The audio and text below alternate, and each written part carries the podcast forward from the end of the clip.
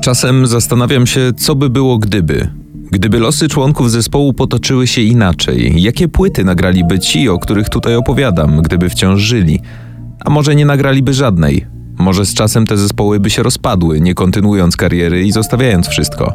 Dziś historia człowieka, którego tragiczna śmierć złamała serca jego przyjaciół, ale ci mieli wystarczająco siły, by się podnieść i nagrać jeszcze 11 albumów, które przeszły do historii rocka.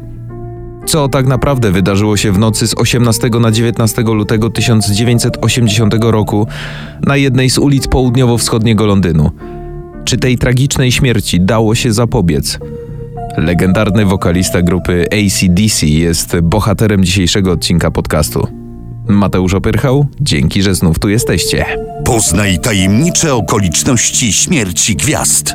Ostatnie dni legendy. Bon Scott urodził się 9 lipca 1946 roku w Szkocji. Rodzina Scottów przeprowadziła się ze Szkocji do Australii w 52.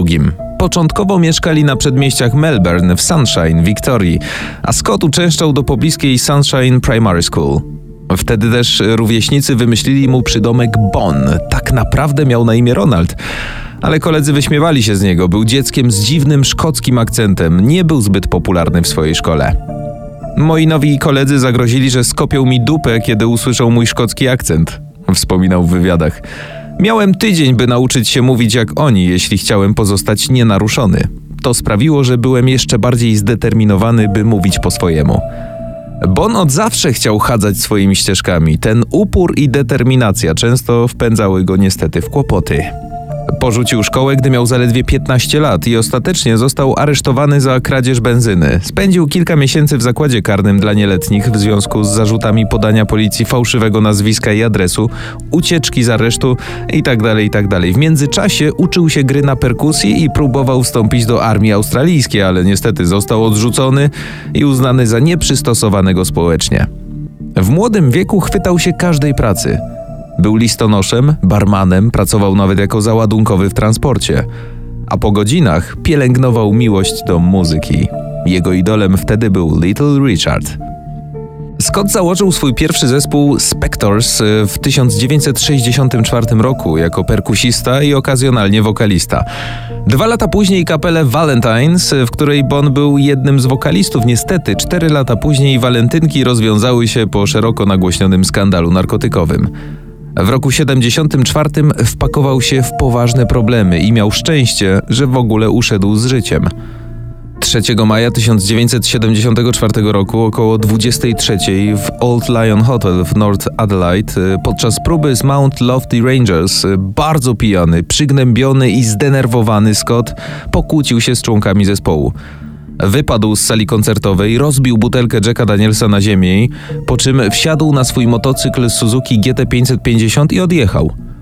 Jak można się spodziewać, to była tragiczna i nieodpowiedzialna decyzja. Niedługo po starcie doznał poważnych obrażeń, spędzając 3 dni w śpiączce i kolejne 18 dni w szpitalu.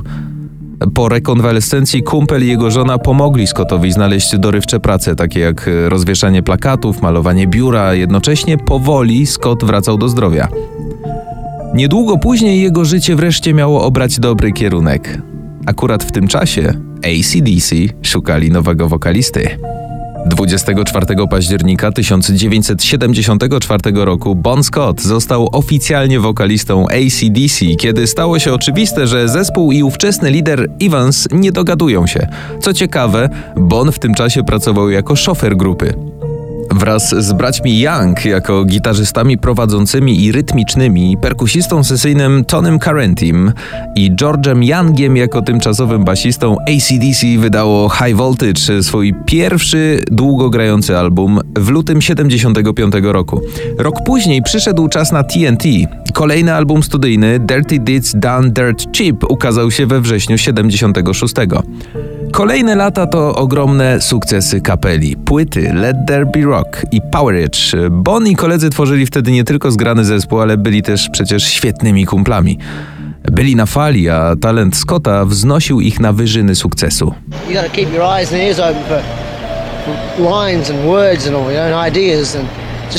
you Musisz mieć oczy i uszy otwarte na wersy, słowa i obrazy. To właśnie Bon Scott, charyzmatyczny, piekielnie zdolny człowiek.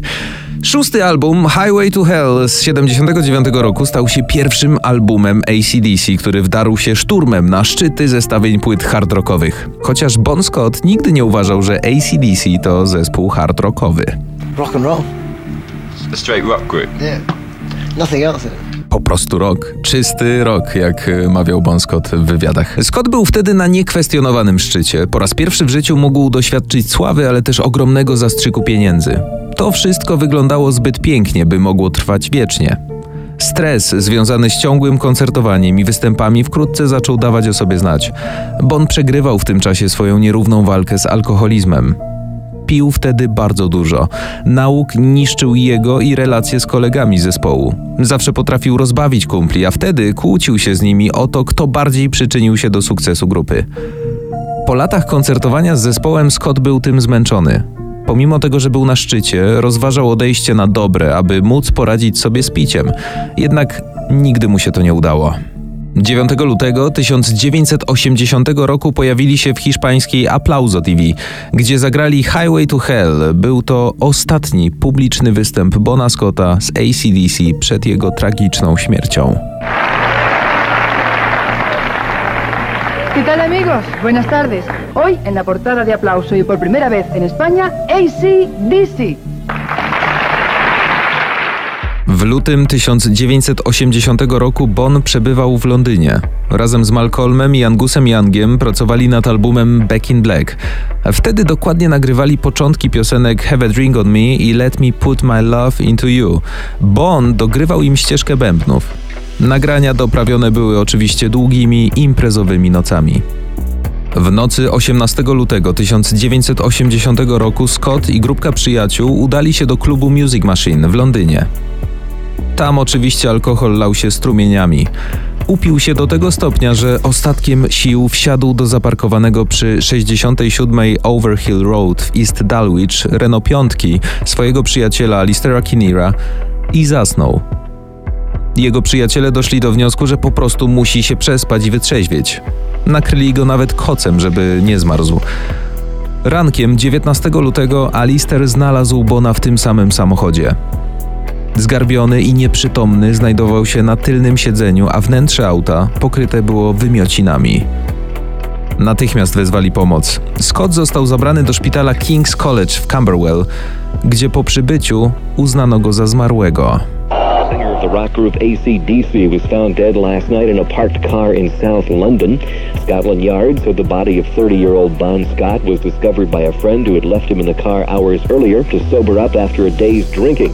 W oficjalnym raporcie koronera stwierdzono, że zmarł na ostre zatrucie alkoholem i sklasyfikowano go jako śmierć w wyniku nieszczęśliwego wypadku.